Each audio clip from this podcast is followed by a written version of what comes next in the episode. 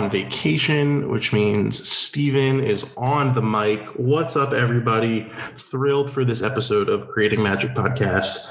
Uh, before we dive into the super fun episode that you're about to hear, want to just do a couple shout outs. First things first, uh, EJ Schwartz, recent guest on the pod, longtime friend of mine, and of course, the brilliantly talented author of the upcoming debut novel, Before We Were Blue, is having a book release party on Tuesday, September 14th at 5.30 p.m. Eastern. That's at the Barnes & Noble in Clark, New Jersey. If you can make it, your boy's going to be there. If you can't make it, just send her some love on social media really excited for EJ. Uh, congratulations once again on all of your forthcoming success. Second shout out uh, Danny and I spent the weekend in New York. Well, spent a couple hours on Saturday in New York um, at the Harry Potter New York store. We wore unintentionally matching t shirts. Shout out to Carrie and Brian from ROR Apparel. Um, but as we were checking out, uh, this very lovely uh, sales associate named Alyssa says to us, "Do you two have a Harry Potter site or something?" We're like, "Yeah, we uh, yeah we do." Why? She goes, "I think I listened to your podcast, and that was the first time that we've ever, you know." Had a famous moment, shall we say. Uh, and it was really cool. Alyssa, you are awesome. We had a really fun time getting to know you for a couple minutes. Um, so that was that was wild. Anywho, enough of my rambling today. Longtime uh, collaborators here on the podcast, Russell Holly and Jordan Jackson, are back on to talk all things Bad Batch and Star Wars in the wake of the Bad Batch season one finale. If you have not yet seen the Star Wars The Bad Batch season one finale, which aired this past Friday, um, maybe don't listen. We don't talk about it too explicitly, but we do spoil some stuff. So, uh, Thief, you have been warned. Beware that's really it. So, uh, yeah, let's dive in.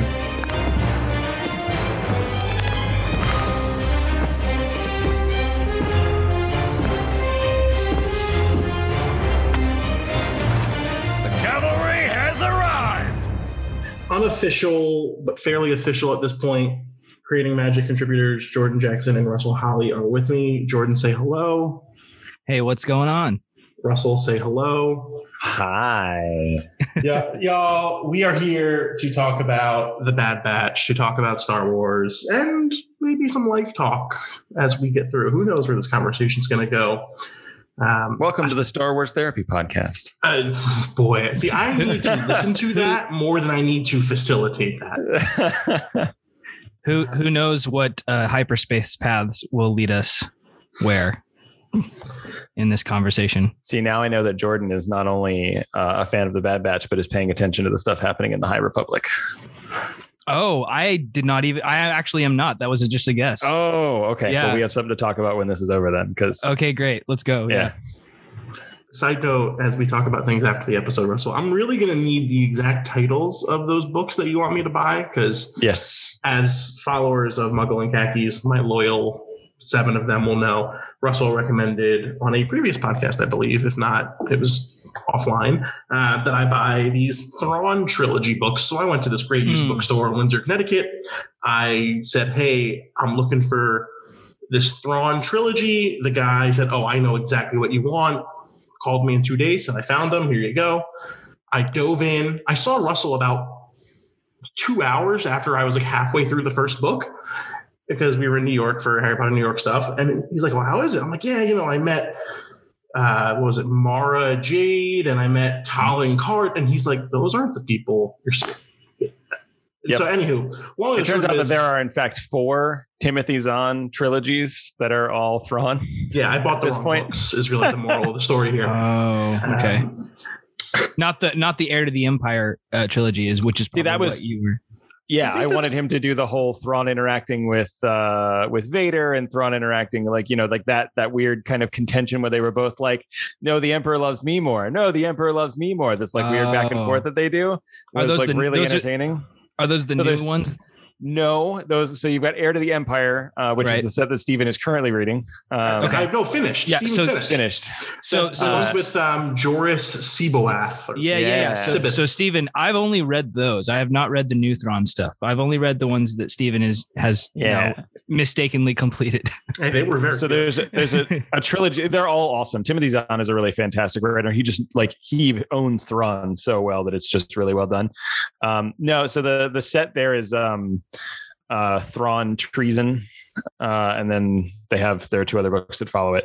Um, but what's funny is that like the reason that I dug into it was because there is a new trilogy that is almost being finished that is called uh, Thrawn Ascendancy. It's the Ascendancy Mhm. series. I Um, didn't hear about that one. And uh, yeah, the Ascendancy series is before he joins the Republic, uh, whereas the uh, the Thrawn treason books are the moment he joins the Republic, and that book starts with uh, a bunch of uh, stormtroopers finding him basically in a loincloth on a deserted planet, and he just kind of murders his way into getting the Emperor's attention, uh, and it's just it's very Yeah, entertaining. Yeah, he does. It's Um, kind of how I became co-host of this podcast. Danny Yeah. found me on a deserted island, and I just murdered a bunch of people and just said, "Fine, you can co-host with Yeah. me. It's all good." and real real Omni Man vibes there. Just you know. anyway, I'm mentioning too many properties. Let's keep on track. Star Wars. well, keeping on track when I'm in the host chair for an episode really is an oxymoron, but it's fine. Um, so we ostensibly are talking about the Bad Batch today. So before we get to specific thoughts and feelings around the two-part finale, how do y'all feel about the Bad Batch writ large, both conceptually in terms of a, a series centered around these characters, as well as, of course, the execution of said series so far. Hmm. I so when we started the first podcast where we talked about after watching the first episode, Stephen, you said something that kind of stuck with me through this in that it you said that it felt to you the first episode of the Bad Batch felt to you like Saturday morning cartoon, like at its prime, like that feeling. Um, and I got to the end of the Bad Batch and realized that uh, that that's exactly what this show was, right up until the last two episodes and then the last two episodes feel very much like clone wars slash rebels. Uh, and for me that is both fantastic and deeply frustrating. I wanted a story of the bad batch doing a thing and winning a thing and like saving the day. Uh, and what i got was the bad batch meeting a bunch of really great you know kind of making these other connections in the universe every episode but not actually making like plot progress. And then we get two episodes of nothing but plot like you know full throttle through. And it's not that i didn't enjoy every episode. Uh, it was just this weird like we had a very specific tone for 10 episodes and then a very very different tone for two other episodes and while personally i preferred the last two episodes as far as kind of like tone and pacing and action and that kind of stuff i i sat at every episode like you know friday morning like i was a, a kid with a box of cereal and and loved it so your your you know your metaphor or your your realization that this felt like Saturday morning cartoons was incredibly apt right up until it wasn't. Hmm. Yeah, I I would tend uh, uh, tend to agree with pretty much all of that. Um, the Saturday morning cartoon thing, yeah, is pretty uh, is a pretty sort of profound uh, realization. It it does mirror Clone Wars seasons one through six, which was also a syndicated TV show for Saturday for you know on Cartoon Network. And so the Bad Batch has its DNA through there, so that's that is expected. I guess that makes sense. Uh, but then the last two episodes, like you were mentioning, Russell, felt like Clone Wars season seven, where it was mostly all plot. Yeah, I think one of the things, and Russell, you pointed it out, which is interesting, is even throughout the quote unquote plotless parts of the season, they're bringing in a lot of other characters that we recognize. Oh, yeah. right? They bring in, um, they bring in Fennec. They bring in um, Cad Bane. Caleb makes an appearance. Cad Bane, Cad right? Bane was a cool drop. That was a surprise. It was really great to see him again. Yeah. But the one thing, the one thing they don't do, which I thought was interesting, is I think it's the first time in Star Wars history that we don't see any way, shape, or form of a Jedi once. Mm, Which is yeah. not necessarily like I don't think that matters relative to what we saw on screen, but it feels like an intentional choice. I think it was, and I and I love that. Honestly, I think that like if you read for for people who grew up reading the Star Wars books, every time you run into like a like a planet where a Jedi has shown up, the the the response to those people are always exactly the same. Where that like the locals are all like, "Oh, Jedi are like a myth." Like we only kind of heard about them in stories. It's so wild to see this guy here. Does he actually have superpowers? Is he going to lift like an entire mountain? Can he like, you know, turn me inside out? Like it's always this crazed reaction like they're seeing not just a celebrity but but like a deity for the first time. Like the way that they're reacting in so many of the books and the movies and the shows never that like that that reaction doesn't exist because it's always told from the perspective of the jedi in mm-hmm. so many of these stories so you never get that like holy crap it's actually a jedi thing for more than like half a 2nd mm-hmm. i love that the bad batch has absolutely no jedi in it and is still an incredibly compelling great story and i i want to see more of that like you know uh people got mad at me because i was bummed about the last episode of mandalorian because I didn't want it to be Luke Skywalker. It's not that the scene wasn't amazing. It was visually just incredible. Like watching it was super, super great. We had two whole seasons of very few like named characters from the movies. Mm-hmm uh, that showed up, and then all of a sudden we've got this, you know, this nostalgia punch at the end that we kind of didn't need. Like, you know, tying into the rest of the stuff that had done, it could have been Ezra Bridger, it could have been, uh, you know, it could have been Ahsoka Tano, like it could have been a couple of people who sh- who responded to Grogu's message. So I deeply appreciate in the Bad Batch that like the one Jedi we get is is the one who dies in the beginning, and uh, and the Padawan that everyone goes, oh oh I know who that was, and and that's it. That's and that's all gone. the and yeah. he's gone. We we see nothing from them again, and I I deeply appreciate that about this series. This. Yeah, uh, M- Mando season one specifically, I think, showed us, uh, reminded us, I should say, that Star Wars can be cool without Jedi's and lightsabers and and and all that stuff. Um, Star Wars can be really cool with with uh, playing on its like Western roots and like yeah, mercenary gunslinger, like the whole space opera yeah, jam. Yeah, yeah, yeah, yeah. So um, Bad Batch, yeah, and it's Dave Filoni. It's really who it is. Um, who's the I think producer of the show. Yeah, uh, the executive uh, executive producer. Yeah, yeah, yeah, yeah. As he, as he was for you know 10 plus years on the Clone Wars. The guy um, with the fedora. And Mando. Yeah. Um, uh, do you think maybe, Russell, that on Mando season two, maybe bringing in Luke Skywalker was maybe Jon Favreau's I- more more idea than so, Filoni's? Yeah, I mean, it could have been either way. I know Jon Favreau has a has a deep appreciation for the ability to deliver, you know, kind of that's that jaw drop at the right time. He's very good at that in the in the things that he works on. Uh, you know, so I don't. And again, so many other people were just overwhelmingly happy with that ending that I'm clearly the minority. That I was like, man, I I really wish it wasn't Luke, and it was. It was mm-hmm. beautiful. So I, clearly, from like a reaching a larger audience perspective, that was the right call. But I I do love that we have this massive universe and we're finally starting to see mm-hmm. stuff that doesn't doesn't involve these superheroes that we've just got, you know, kind of everyday folks who are doing awesome stuff. Uh, and that makes and, me happy. And I do love that earlier in that same season, um, Ahsoka Tano shows up and she is a character that has been built up in these animated shows for, you know, years. And so when she does show up in full live action, played by Rosario Dawson, it's like, and and she's treated like a samurai, like it's a samurai, like harking. Oh, back, that whole back scene to the, was so yeah, yeah, good. yeah. The whole episode, I think, was maybe my favorite episode of the entire um, yeah uh, Mando series. But I'm very um, very excited for her standalone. Like that's yeah, yeah, that's yeah. going to be cool. Also, like this gets into the weeds. I don't think most people are going to care about this until we actually get to her show. Ahsoka Tano, not a Jedi. Yes, technically not a Jedi. She she um we actually, thanks to the High Republic books, have a proper name for her because a lot of people have been calling her Gray Jedi for the longest time. Uh. Uh, the High Republic uh, re- has has uh, kind of identified this this group of uh, Force users who don't follow the Jedi code and instead kind of go out on their own. They are called Wayfinders, uh, Wayfinders. and there's actually yeah, there's a there's actually the Star Wars primary YouTube channel has a like a High Republic series that they're doing videos on, and there's a whole like 30 minute episode that Arielle, the host of that show does on Wayfinders that if you want to learn more about, go and go and watch because it's actually really good. Okay, wait, wait, Wayfinder. Isn't that I'm sorry, also? Wayseeker. That is I was gonna say, isn't Wayfinder like a device that they use Nope. to get to Exegol or something? Yeah, Yeah. no, it's they're they're way seekers is what Look they're at called. me Wayseeker knowing was my things. Way seekers. Listeners right. who have been on this podcast journey for the past year and a half, at one point I had never seen or heard of Star Wars. Uh, now I'm correcting. Now you. you're yeah. yeah. So uh, Come a this long way, Stephen. Yeah, I have come a long way. Thank you. That's right. Um, We're all proud of you.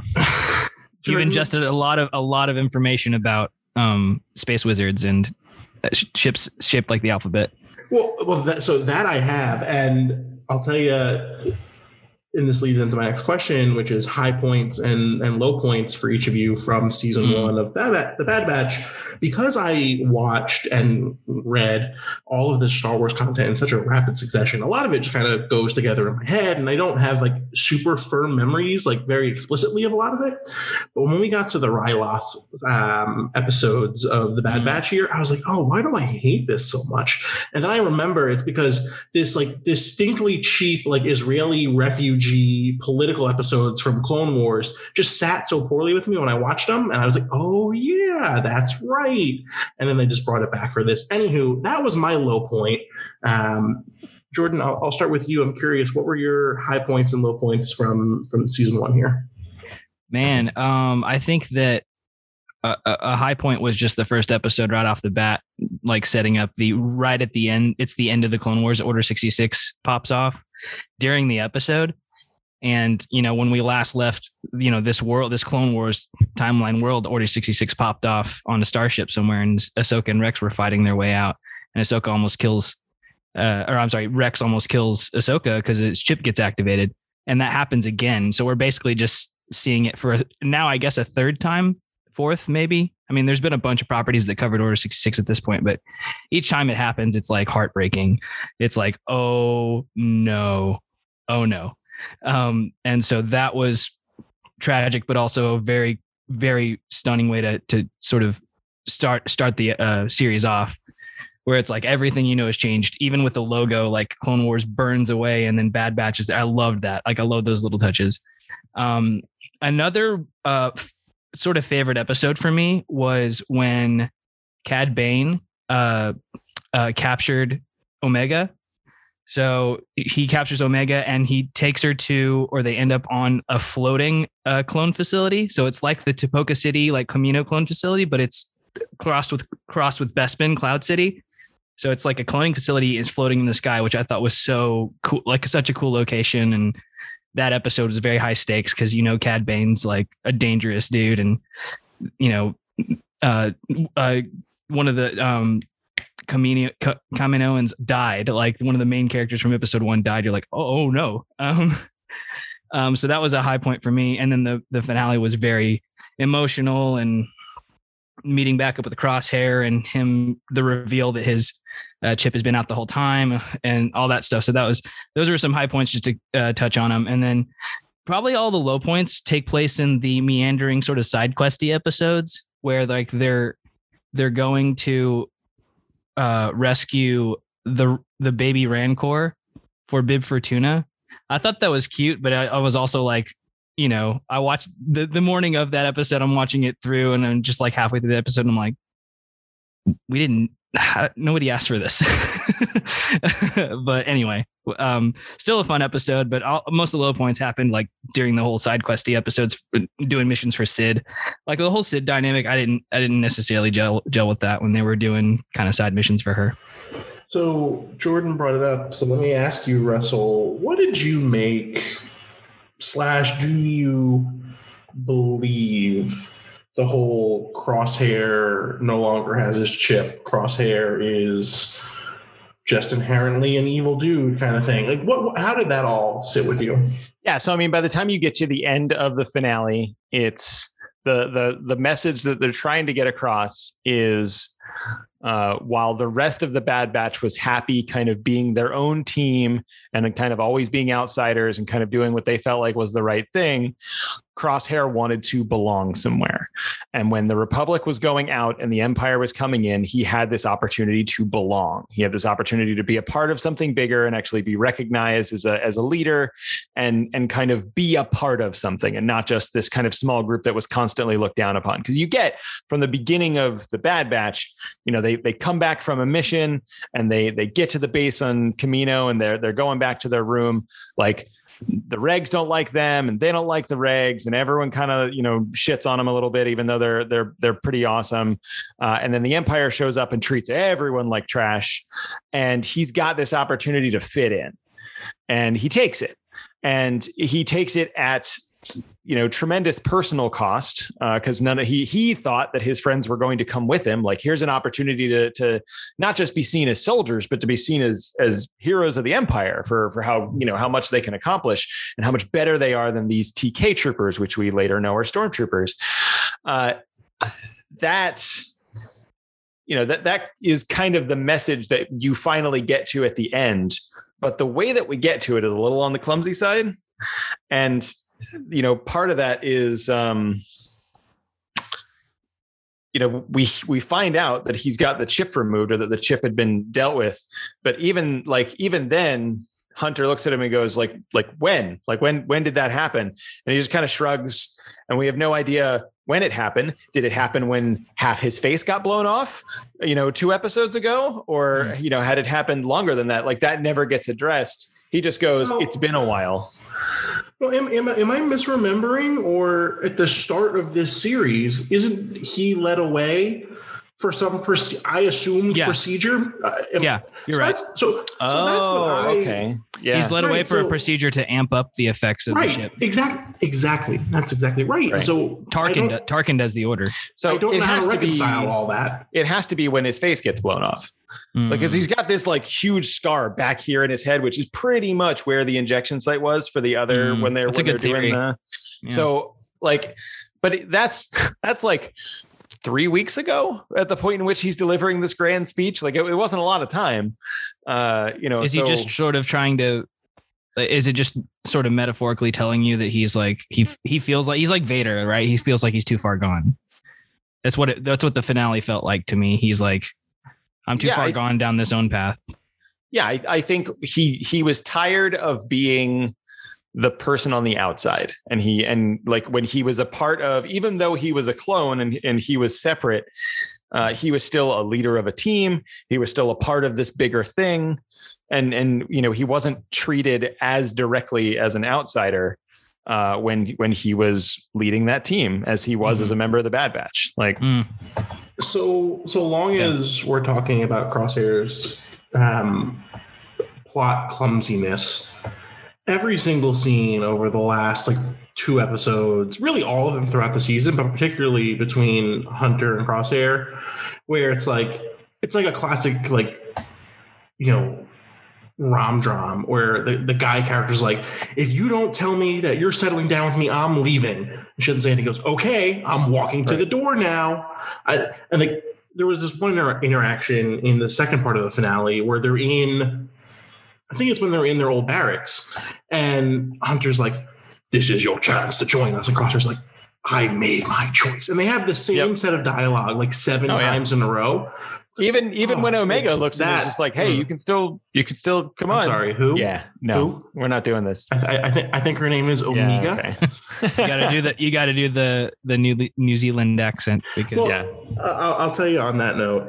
Um, one of my biggest regrets from this season is that they didn't choose to go in a Jim Dale route. Um, D. Bradley Baker is the name of the mm-hmm. voice actor. Yes, they should have done what Jim Dale did for Hermione when Jim Dale does like a 11 year old girl voice. And he's like, Harry, Ron. D. Bradley Baker should have voiced Omega because then it would have really wow. felt fitting because then she really would have been, you know, just like all so the other clones. And instead, they I, different voice. We, talking about the thing that disappoints us the most about this series the like kind of the low the low point for me we start this series being like hey here's this other clone you didn't know about and this clone doesn't follow the rules of the other clones. And by the time we get to the end, like uh, my brain at the start of this when we were talking about this you know several months ago was we're gonna we're gonna learn a bunch more about where she comes from and like her origin and like why she's special because she's very much treated as special.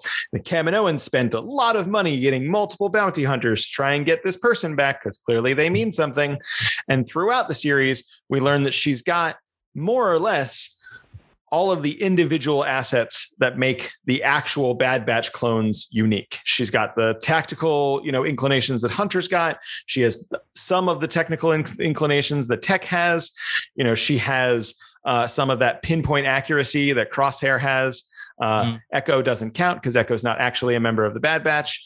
Um, you know so she's got these individual points that make the the individual um you know bad batch members special. Oh and she's got the like run headfirst into whatever the problem is that that wrecker's got um which cool. is great. great. a cool observation.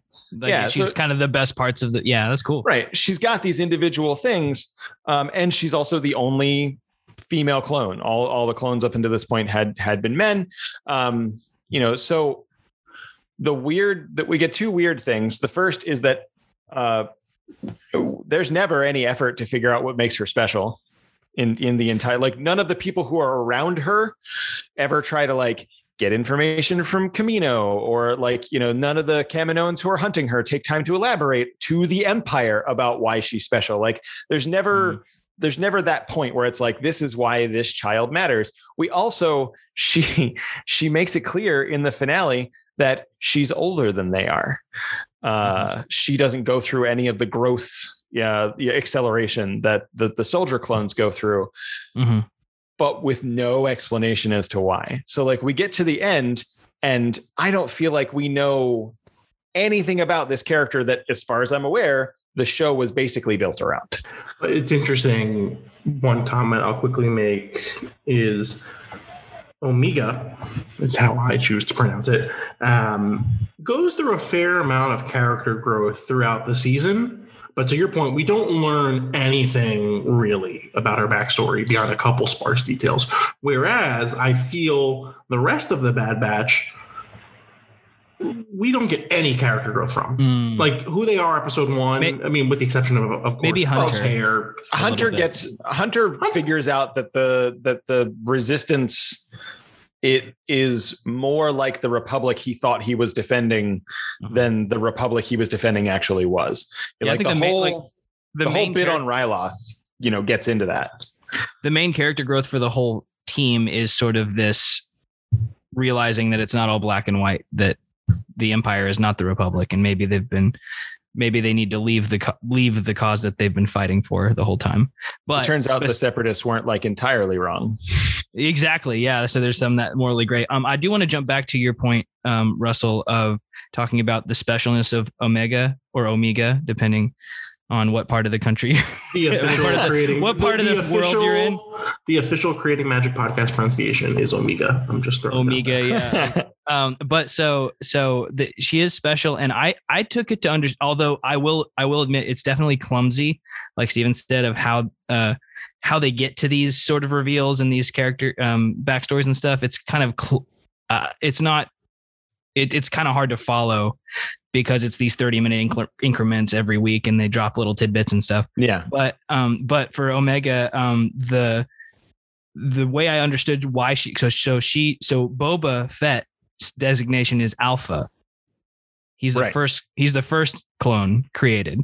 So that was dropped in the that was dropped in the show. I don't remember mm-hmm. what episode it was, but they they say Boba Fett is alpha is designation alpha, which means uh uh Omega is just the the last uh letter in the Greek alphabet, meaning she's the last clone, maybe their last their last one that they made or last whatever bit bit of clone. Like she's kind of the she signifies the end of the Clone Wars and the end of making clones yeah, maybe like the end of the genetic material they had available or something. Sure, uh, and so how that works. Uh, yeah, and and and how it sort of makes sense to me is that she has the most. She, they wanted her back because she had the most pure sort of Fett uh, genetic material available. Um, so they were trying to get her back so they could start making more clones. Yeah. So there's the the really the thing that happened at the beginning of this series, the, the internet lit itself on fire trying to figure out like what her genetic source material was. There was multiple conversations that Stephen and I had about whether she was a Palpatine. Uh, Oh, yeah. There's you you dig down a couple of different uh, paths, um, you know, trying to uh, identify her as Rey's mother uh, in Mm, in a couple mhm. of different places. Like there's there's a lot of weirdness that goes into this. Um, this the closest thing that I can come to her, like her being unique, and this wasn't something that we learned. Uh, this is this is largely speculation based on the very last scene from uh, from this series. Um, is that uh, she was an example of uh, combining genetic materials to create something new. And the reason that I say that uh, is that the the the person at the end who is talking to uh, Dr. Wei, uh, the the Kaminoan who uh, who was brought into custody, is is from the the cloning team for the the Mhm. Imperial cloning team, and this got pointed out uh, almost immediately. It's the same uniform and the same patch uh, that the dude who takes Grogu's blood in the Mandalorian, Dr. Pershing. Yeah, fuck that guy. Um, so you know the the the conclusion that this has been extended to by a whole bunch of people on the internet is that Grogu's blood was used to create uh, the force sensitivity in Snoke. Mhm. Uh, that that's that's kind of how you know all of this eventually ties together, uh, and so you know if if that turns out that the reason that she's special is that she is the product of you know not just a cloning but a creating a new thing from from multiple sources and that is somehow new in this universe uh, then i can see that you know hopefully being something that we dive into in in the next season. Um, but if that ends up being the case if that if that huge stretch of logic connecting all of these these different shows ends up uh, being the case it means that from the point uh, Dr. Wei is taken into imperial custody uh, and Snoke becomes a legitimate threat in the universe is 54 years. The Empire sucks at this. That's a They're really- lot of time. They're better at making giant uh, space lasers. like the Kaminoans had whole armies in the span of like a couple of years Mhm. and and it 50 years Okay. later and we get that one mutant Okay. goblin bastard Okay, but this leads me to an interesting point, which was brought up. I actually never played these games, but I did read enough about it, or I, I played like played them at a friend's house or whatever. But I never, I never like played through all these games. But the uh, the Force Unleashed, right, with um, Starkiller, Vader's Secret Apprentice, which those games are no longer canon, but I believe in that ser- in that video game series, they sort of establish, um, and they maybe establish this in uh, Stephen the the Thrawn trilogy, the uh, Jorce uh, Sibios, Seaboth. I don't remember how to say it, but I couldn't even tell you. so so in that in that book series, there's a clone of Luke, right? And it's it's Luke, right? That And- got Oh, too, right. that got so Yeah. trippy at the end. Yeah, Oh yeah, my yeah. So, so, so it's it's just it's in the expanded universe. They haven't really brought this over into like Disney canon yet, but there seems to be this, and, and this is also reinforced in the Force Unleashed. But cloning Force sensitive beings like doesn't work. Like you can't make a clone of a Force sensitive Right. being, or else it turns out bad, right? So I'm thinking that they're maybe bringing in a bit of that from the from the uh, Legends canon in over into the main canon where they can't they're trying to figure out how to clone a body to be able to be force sensitive and have midichlorians and stuff. That's the only thing that, that's kind of what I picked up from that I and why it took them so long and why like Snoke is deformed and stuff. I like that.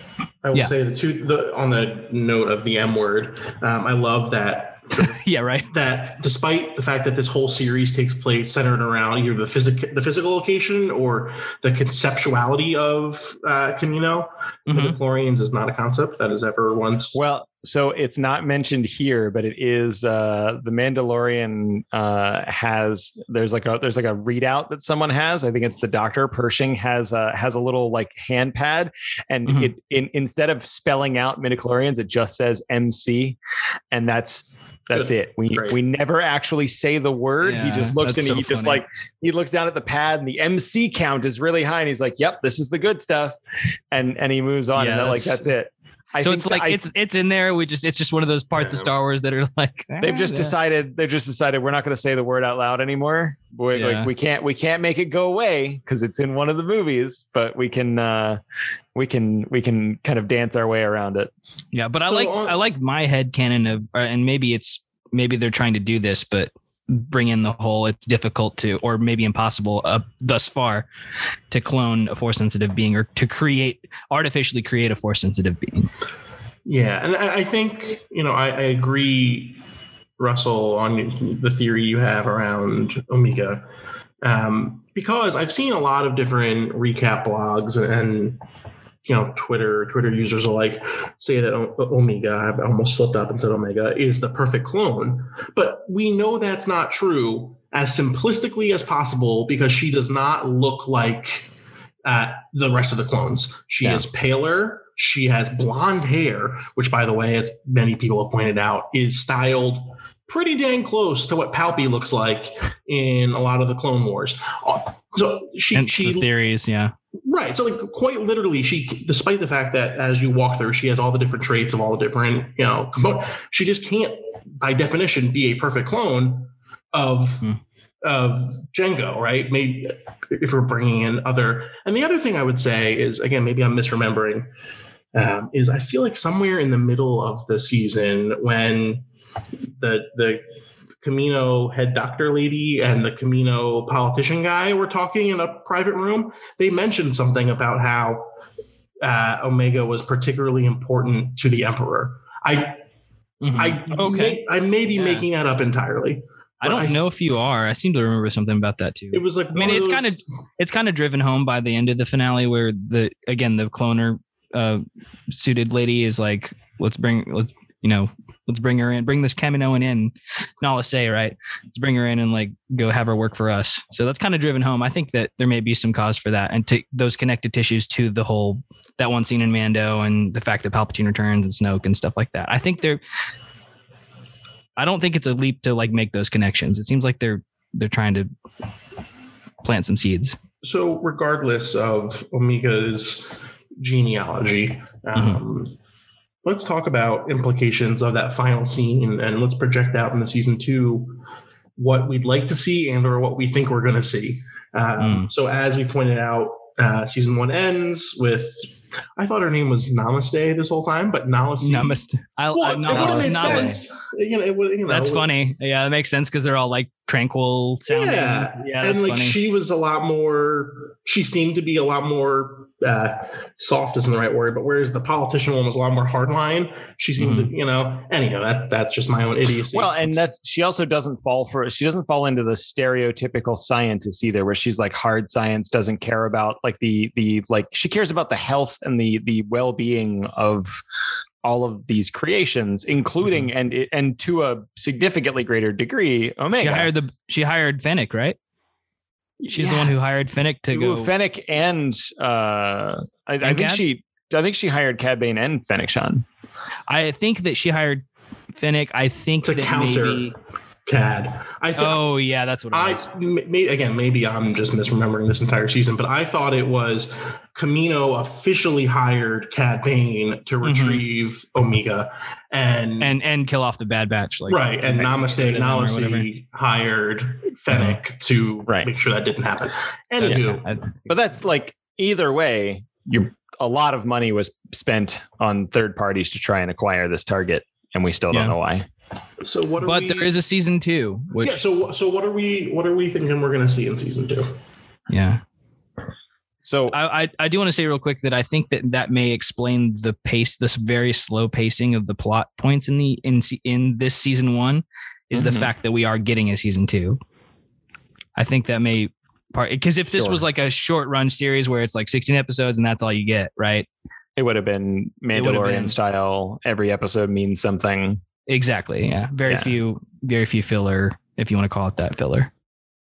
Not filler, just not did not move the plot. Well, like Mhm. it's not that it like the episodes that didn't move the plot, we still met cool characters. It's still tied into other points in the Star Wars universe in ways that were significant. Uh, Mhm. You know, take or leave the uh the episodes that happen on Ryloth, a lot of like cross pollination with the rest of the Star Wars universe happens in Mhm. those two episodes. Like a lot of stuff. Even if you Mhm. set aside uh Hera Syndulla's, you know, kind of early character development stuff. Uh, there's there's just a ton of kind of tying in with the rest of the the stuff there that goes in. So like, but based on that, there's really only one place for the Bad Batch to go next, and that is kind of the pre rebellion groups that are that are coming together, right? So like going to places to make money is kind of their only bet, and the Empire certainly isn't going to hire them to be mercenaries, and they're not going to settle on you know some backwater planet. So the only group that's going to have money to be able to do stuff with them are are probably going to be the people on um, some of the wealthier planets. You know, we might Yeah, see them go are- to Naboo or People like Bail Organa that are like kind of Right. funding the rebellion. Yeah, Mon Yeah. Mothma, like those those Right. those people. Yeah, that okay. said, the whole mercenary thing throughout this entire season, obviously they had to spend money at various points to improve the ship. But whereas other mercenaries throughout the series talk about and or show off their wealth, it's not like at any point the Bad Batch is like walking around with flashy stuff like, hey, look what our money got us from this mission. they, they're buying bigger guns, right? Or, or like better tactical equipment, stuff It's- like that. It seems Ship fuel. Be, it seems Yeah. to be moving in a lot heavier of a direction of cause-oriented fighting rather than we'll do anything for a paycheck. and that's the thing like they they need a cause but it's gonna be a while before hunter like fully turns around to like you know yes we are allies with you know senator organa. Like i, I don't think that's why I, I said maybe naboo first because uh before it became known as the place where the weird fish people lived and all of the funny accents happened naboo in the books was this like culture center uh, Mhm. and like this huge place of wealth uh, with within the galaxy. And so it wouldn't surprise me if we end up making a trip back to Naboo. Also, because uh, a spoiler in the High Republic, uh, someone in the Star Wars universe is trying to uh, is trying to cleanse the reputation of the Gungan population in in story form, uh, because in uh, in those books, we have met a Gungan who is uh, not only incredibly intelligent, uh, but lacks the silly accent. Uh, yeah, Jar Jar. all of the He- Gungans. Jar Jar is brilliant and has no accent. I don't know what you're talking about. I hate you. um, do we think in season two they're going to finally buy Omega some armor? Because No. like oh, oh, she's hey, in all these battles theory. with this weird bow and arrow thing, and she's So- just in like linen. Yeah, right. I did think that was odd. Theory that I had, um, have no idea if it's going to play out, but I do know that this is a Filoni. That Dave Filoni is the producer of this show. Dave Filoni is one of the producers on Mandalorian and Ahsoka and all the other shit. Like he's like effectively the Kevin The Feige Star Wars of- Godfather. of- yeah, the Star Wars. Yeah, exactly. Uh, he's he's our only hope. Um, um, and uh, and with that, I'm going to leave. I'm End of leave episode. that. Episode I'm over. we can't. We're done. Elvis Filoni, your only hope. Um, but he he has already set up animated characters to appear in live action via Ahsoka, Bo-Katan, all that stuff. I think that we're going to see Omega in one of these live action shows coming up. Uh, and I I think that because she's set up as effectively Boba's sister, or like just the a, a Sort Boba of, Fett- yeah.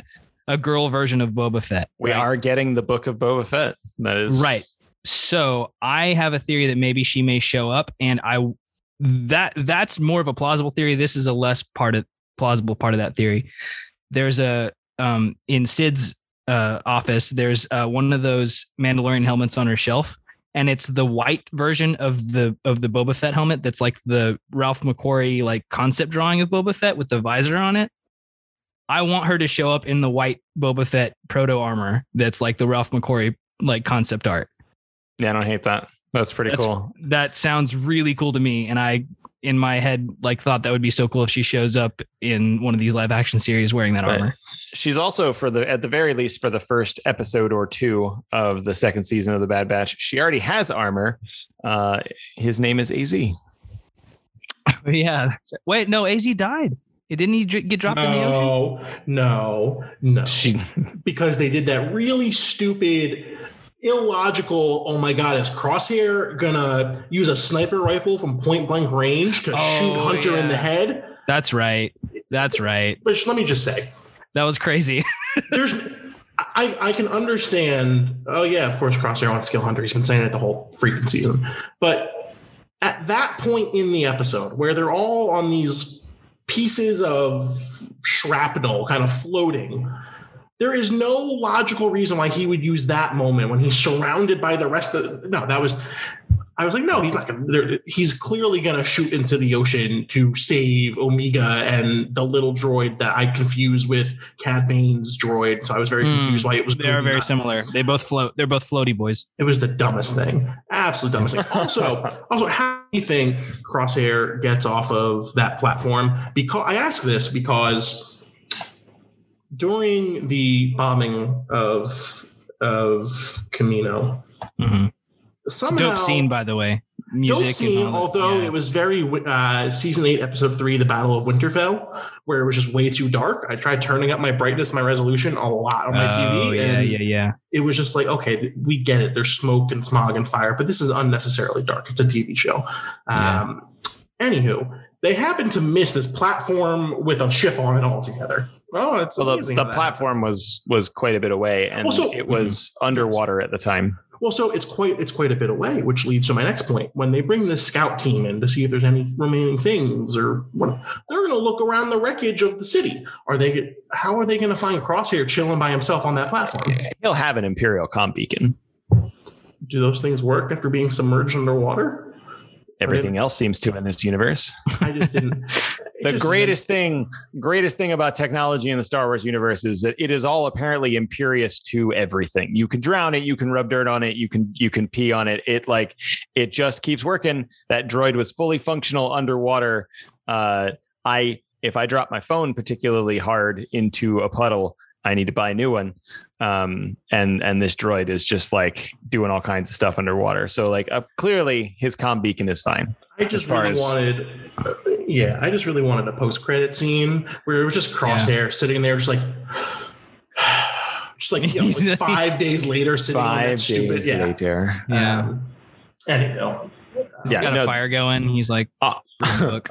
all of those things those those big ships are still up there and and as soon as they pick up a, a distress com beacon they'll be like oh yeah let's come down and get him Um, also, so I'm jumping around a lot here, but I'm remembering the episode more as we talk about it, which I suppose is a good thing. Um, the the commander of that ship, what's his name? Admiral. Oh man, hold on.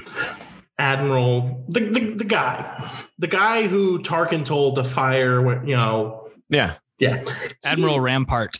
Admiral Rampart looked like a grown up version of Woody because the animation is somewhat similar to Toy Story. And Sure. if, if you look at his face, it almost looked like when you see Sheriff Woody with the super waxy kind of dimples and jaw kind of indentation. Um, I was like, oh, That's hey. to, to be fair. That's every Imperial officer. They're bit just space Nazis. Is the idea? is that is definitely true now speaking of animation uh, we did get an episode where we kind of meet the stormtroopers for the first time. They're like, these don't have, you know, the the same, you know, kind of designation as you. These are TK troopers. They're they're different, and that's the whole like these are we're officially shifting into stormtroopers. So we got Mhm. this slight change in animation uh, and and a slight design update as as these new armor uh, pieces come through the animation style chosen for Clone Wars and Bad Batch really lends itself terribly to Stormtrooper armor. Stormtrooper armor is immaculate. It's like super clean, it's polished, it doesn't have any kind of streaks on it. The fact that we see dirty Stormtrooper armor in The Mandalorian is significant because they don't have the money or resources to like continuously polish their armor like they did uh, when the Empire was in its heyday. And Mhm. yet, all of the stormtrooper armor in the Bad Batch, uh, because of the like brush style, it just all looks gross and dirty, and it's so distracting to me.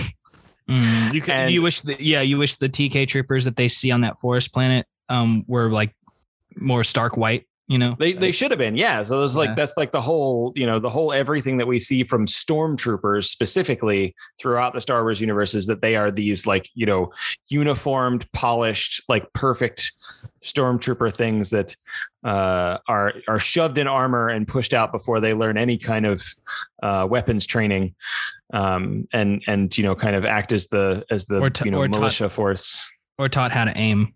Or yeah, just basics. Yeah, the the barrel end goes that way, sort of.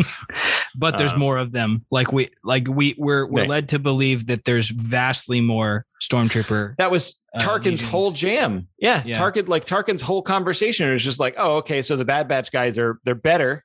Uh, they're certainly better than than our our stormtroopers. But we've we've got so many stormtroopers. We just we kidnap kids all day long, guys. Like, what do- what do we need to to clone for? We just we just go kidnap a few more kids. Like this is this is super easy. Um, so yeah, it's it's fascinating that that the way that conversation happens. Like the Empire was not very good at this. Yeah, it's interesting to me. that's one of the things in all in in pretty much all of Star Wars that I thought was an interesting because I remember being a kid when the prequels were coming out and we didn't we had we didn't know what we didn't know what the Clone Wars looked like Right. really. Yeah.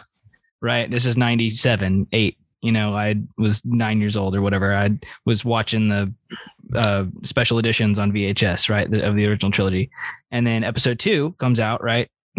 years a couple years later 2002 and these all these clone troopers have they look like stormtroopers and so i just thought it was interesting from the creator himself from lucas himself he he makes a tie he makes a tie from the republic to the empire with how the armor is shaped but also it's the clone wars and so they're all clones and then it shifts and this show finally shows us after you know however many 2002 so um Yeah. Like how that shift works. how that shift actually works, which is what I thought the show was going to do, but I just thought it was an interesting thing and kind of a weird, difficult thing to show, really, to flesh out and make it make sense. But I, I, I buy the whole the empire leads with might.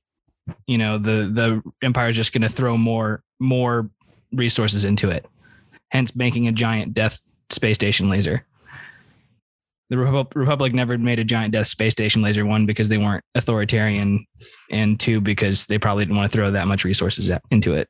which is another deeply enjoyable thing about the Thrawn series that I'm I'm going to send to Stephen uh, is that it happens during the creation of the Death Star, but during a time where nobody knows that the Death Star is being created. So it's Mm. like tucked away somewhere, and it's still just Project Stardust. Like it's still you know it's still this this this project thing, and Thrawn figures it out uh, because all of these resources that he needs for something else keeps getting diverted to something. And Thrawn does the whole like Batman detective thing and figures it out and goes to the That's goes cool. to I think to like Pal like Tarkin, and it's just like, hey, so this other thing you're working on, knock it off. I need these things for Tie Defenders. Uh, which which was cool because it like it brings all of this stuff like from rebels and from like all of this stuff like kind of puts it all together i love it when those kind of opportunities arise like to to kind of pull all these different things into a single cohesive thought is a lot of fun and i did really enjoy that aspect of the transition from clone troopers to stormtroopers in bad batch like the way that it just kind of pulled all of these strings and and made it work like i i enjoyed that a lot I did like that. I also like the subtle um, things you see happening on each planet of the Empire, sort of tightening their grip. Um, they Yeah. kind of hark. They kind of harken back to the in the episode where they're talking about chain codes and like establishing Imperial credits versus Republic credits Yeah. and stuff like that. And they're trying to like register everybody. Um, it, it kind of reminded me of that scene we get in, in Solo when they're they're getting off Corellia But- Mhm. they uh, uh Han Solo and and Qi'ra get separated, and it's they're all like crowded in a group, and it's it's it's supposed to kind of evoke that World War II sort of refugee like thing that um Stephen kind of pointed out is sometimes haphazard, haphazardly sort of shoved in there. It's not like a, it's not a very clean analogy. Well, Um, when they but- go to Ryloth, I mean, come Yeah. on. They they're Yeah. like, hey, who are the most Israeli sounding So- voice actors we can find? well, so And okay, let's just give them an entire plot that's predicated around we're losing power to a different ethnic and cultural Mm-hmm. And let's just I mean Specifically, space that was Nazis. I did, yeah, yeah, yeah. yeah. I, now I did see a different interpretation of that though. Um, I just heard this today actually, which I thought was really interesting. When I was I was kind of like going through like review up like YouTube review recaps of some of the episodes because I'm I'm glad somebody prepared for this. so yeah, Good. Um, teacher's pet, but um, no, I uh, somebody had mentioned that the Ryloth um, they all speak have French accents, and so they're kind of maybe supposed to be French resistant, resist resistance. Who the hell thinks that was a French accent? They're kind of French. I mean, they're French. To, like- No, no. Look, look. I, I say this. I, I hate to be like as the token Jew, but as the token Jew with Israeli relatives, uh, that okay, Oh, that's that's it's that's what you're saying. Okay, yeah, sure, for sure. I just heard that. I, I'm not gonna I'm not gonna insult the French and the Israeli by trying to do either Yeah, accent no. right now. But if you listen, I can hear it in my head when you listen to um the the militant couple. What's what Oh, is it names? Hera's um, parents? Yeah, when you listen, Yeah, Sindu- the Yes. Syndullas. Yeah. the Sindulas, the the skinnier version. Yeah, the the the because isn't also Syndulla the really Yeah. big one? What's the name of the, What's his name? There's yeah. Doesn't matter. Doesn't matter. The seventh, Oh, the one the, that they the shoot only head. example that we get of the other kind of Twi'lek, because there are there are There's the The two-tailed and the single-tailed ones, right? They're single. There, yeah. Well, then then there's the there's kind of the off-brand, the offshoot that is like Ahsoka, where it had they have the the kind of fancy Leku. Um, they're all from Ryloth.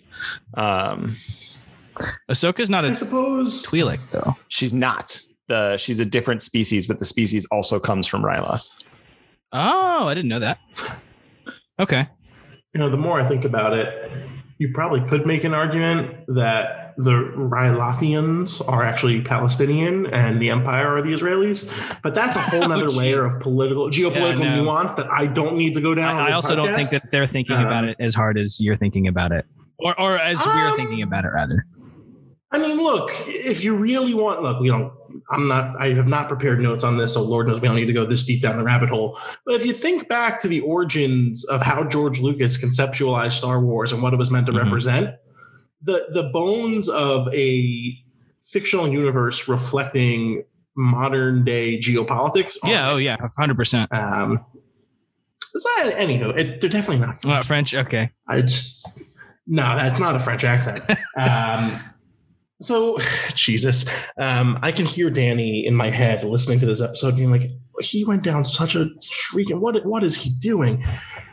The last thing I want to talk about are expectations. So, I, despite you know th- this series, as we've covered, is a Filoni verse series. It's something that if you liked Clone Wars and you liked Rebels, um, is very much in that. Yeah, that's what my Disney It's- Plus it's- recommendation said. For sure. If you like these two, Right. you might like. I messed up, by the way. Exactly. Uh, Togrutas actually come from Shili, but they do have an outpost on Twi'lek, Ah, Such an asshole. on, Yeah. on my Everyone last. knows that. Yeah. on Ryloth. Yeah. so the Um, uh, there are three different species of uh, of creature of, of humanoid creatures within the Star Wars universe that all have Leku in various forms. The Mhm. Twi'lek, the Togruta, and only the male version uh, of Osrilanso. Interesting. Okay. Apparently, yeah. female Osrilanso do not have Leku. I'm gonna clock that in, and I'm gonna use that on a future trivia, Star Wars trivia uh, question that I know I'll get. I'm not even going to remember it the second we get end, end of the recording. As I'm now diving into this uh, this Star Wars Wikipedia page because Which, by the way, Stephen, this is what happens in live. Like you're seeing in live action, what Russell and I end up doing when we're watching, you know, an episode of Bad Batch with Ryloth and all that stuff. We're like, wait, how many types of twi- twi- uh, Twilight are there? every time. What's if the- I don't you know, have like- three tabs open while one of these things are happening, like I'm, Yeah. I've done something wrong. Yeah. So, yeah, this this series is has a limit in theory has a much more limited kind of core audience, right? Mhm. Because there are a fair share of let's call them Star Wars originalists who don't necessarily love a lot of the paths that Dave Filoni has ventured down since having greater creative control over the course of the past decade. That said, there was a lot of hype and expectation around this series when it dropped. And as we just saw for the past, what, two, three months, Mhm. it was the only new Star Wars property that was out with any sort of frequency over that time. So expectations were really high, and there was nothing else for the Star Wars universe to kind of grasp onto, good, bad, or otherwise. Which means that we spent a lot of time critiquing it again, good, bad, or otherwise. Looking ahead to season two, which they say is going to drop in 2022 next year, Bad Batch season two is going to be one of at least four different Star Wars shows that are, are coming out next year. And So we'll I think that we'll have already had Visions by then as well. Yeah. Star Wars Visions, which is the an animated anthology series, the anime inspired one.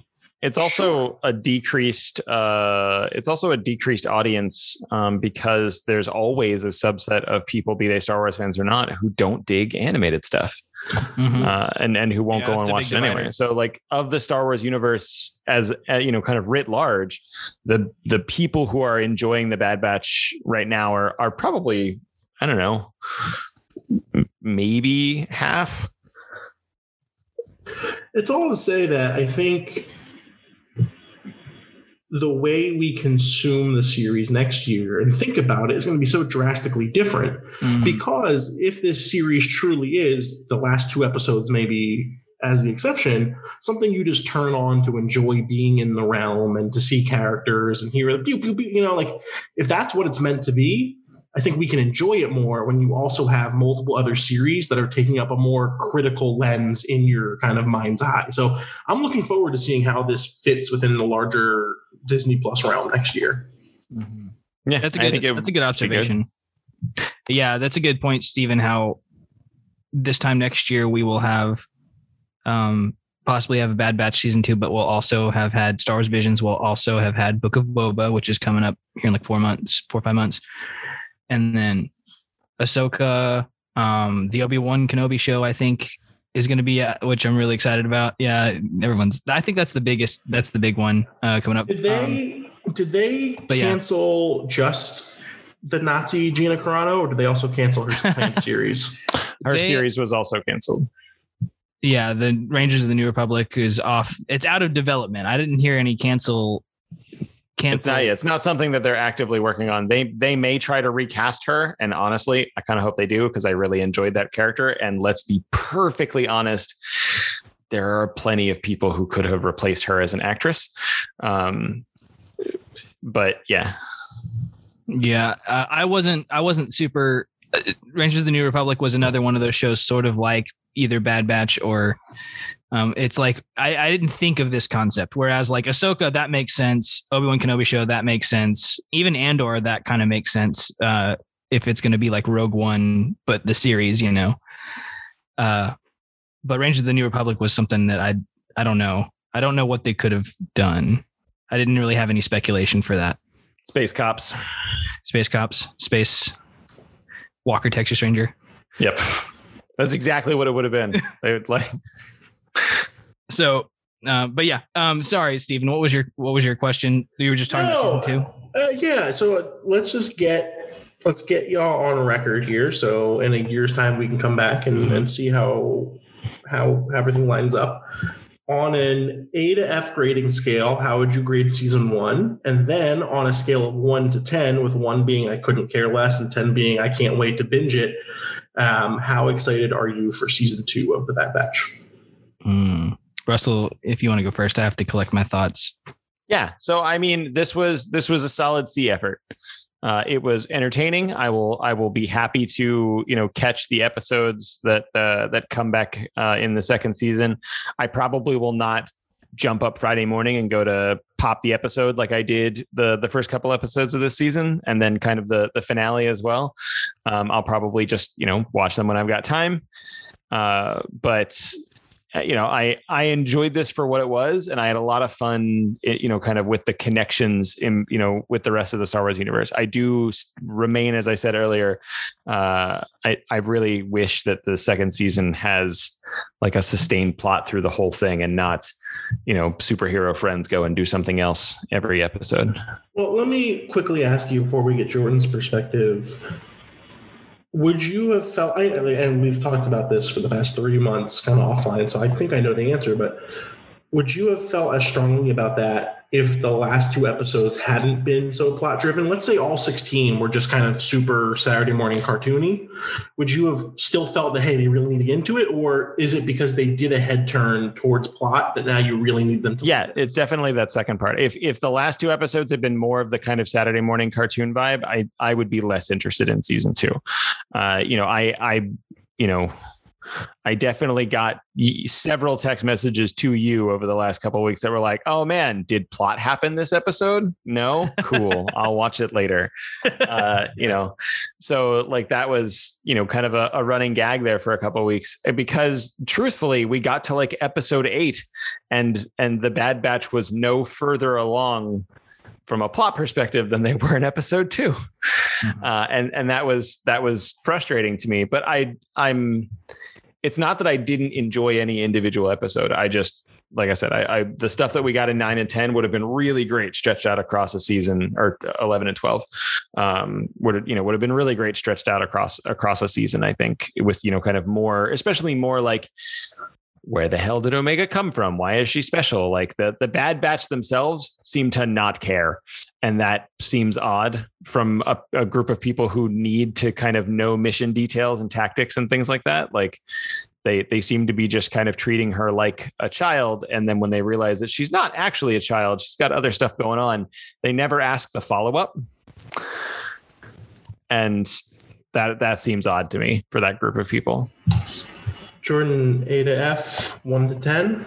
I'm gonna give it a B minus uh, for the for the effort. Um, I will say it is, and this is this is I agree with this perspective. I've heard it uh, said elsewhere that it's the strongest first season, first animated Star Wars season, uh, one of the strongest out there as far as like a season one. So like if you're comparing it to Clone Wars season one, or maybe Rebel season one, it's it's it's got a lot going on for it. Um, and one of the other highlights I forgot to mention too was the animation. Like the whole the whole time, the show is gorgeous. Hmm. Like, say what you will about the plot or or whether the characters are used, you know, wisely or what what all, all that stuff, or whether um you know it's it's got that you know pl- the plot doesn't move along, but the show itself, especially like going back to Kamino and seeing like all the the stormy water simulations and stuff that looks photorealistic. Like a lot of the landscapes and environments are like photorealistic. Yeah. Um, so I really enjoyed that, and I'm looking forward to see more of that. But um, as far as right now, I'm going to give it a B minus, and I'm going to give it uh, as far as how excited I am for next uh, for season two. I will say seven, like six or seven. Uh, whereas like maybe the Kenobi show or Ahsoka would be like a nine, you know, eight or nine, ten. Really excited about seeing that. But um, that being said, I feel like my score might change if they start bringing in some of these characters into live action and it's like they're using the animated shows to sort of build these characters up and also test the audience waters of like you know is this character being well received with star wars fans? Sort of like ahsoka. Um, but yeah those are my thoughts. Anything else that y'all wanted to mention for the good of the order before we uh kick off into hyperspace here? Um I'm I was just kind of briefly uh, skimming over all the stuff coming out for Star Wars. So, um, in 2021 and 22 specifically, so by this time next year, I think we will have had Star Wars Visions, the Book of Boba Fett, Andor, and the Kenobi series, as well as um, Bad Batch season two. So that's kind of where, where we'll be probably this time next year as as seeing all those series or most of those series. Um, so that's going to be pretty interesting to to change our perspective of what the Bad Batch is as far as the the, the whole of Star Wars canon and what happened in the universe. But yeah, that's just something I wanted to mention. Yeah, it's an interesting question, Stephen. Like, how how are we going to view this this series as we're getting all this other stuff? You know, is it going to be even less of a thing on our radar? Is are they going to do some stuff in season two that's going to be so important that it's like, oh, we have to pay attention? You know.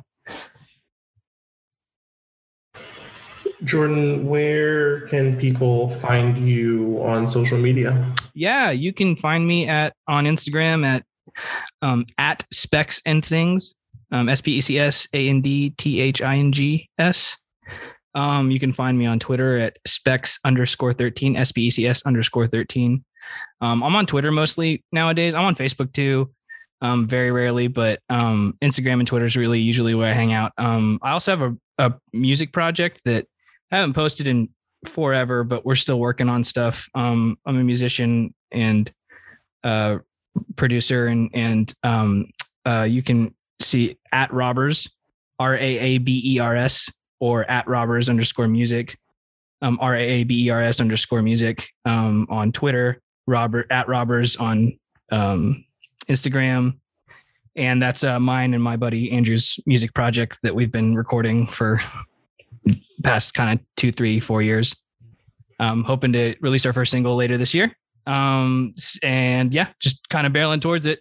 So trying to trying to release something. I'm a perfectionist, and so it like I and I haven't released something stuff under my name in quite a while, and so it's like um, it's it's getting to the point where um my one of my buddies calls it demoitis, where you just listen to the demo so much that there's like there's nothing to improve, just release the dang thing, you know, like it's it's great, you know, believe in yourself type thing. So that's that's kind of where I am, but yeah, yeah, that's where you can reach me.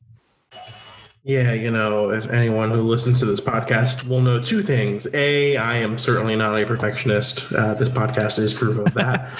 um, and B, people will know Jordan's effort through uh, the song that he kind of mashed together for creating Magic Podcast, as well as as well as, of course, really what I think should be your number one My magnum opus. time, the hit single. Yeah, your magnum Yeah. opus, which is the Pin Pod theme, which I kid you not, I get sung to me on a frequent basis Yeah, um, in the pin community.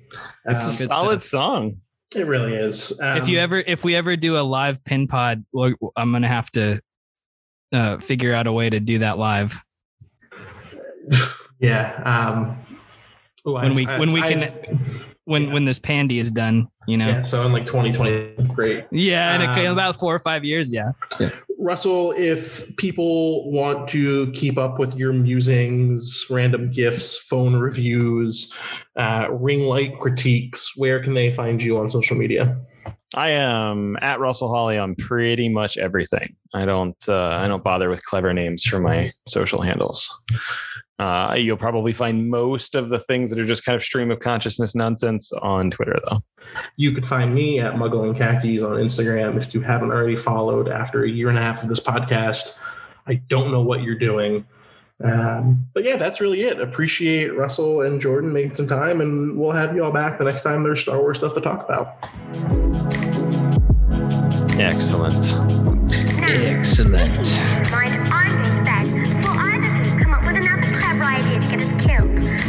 は。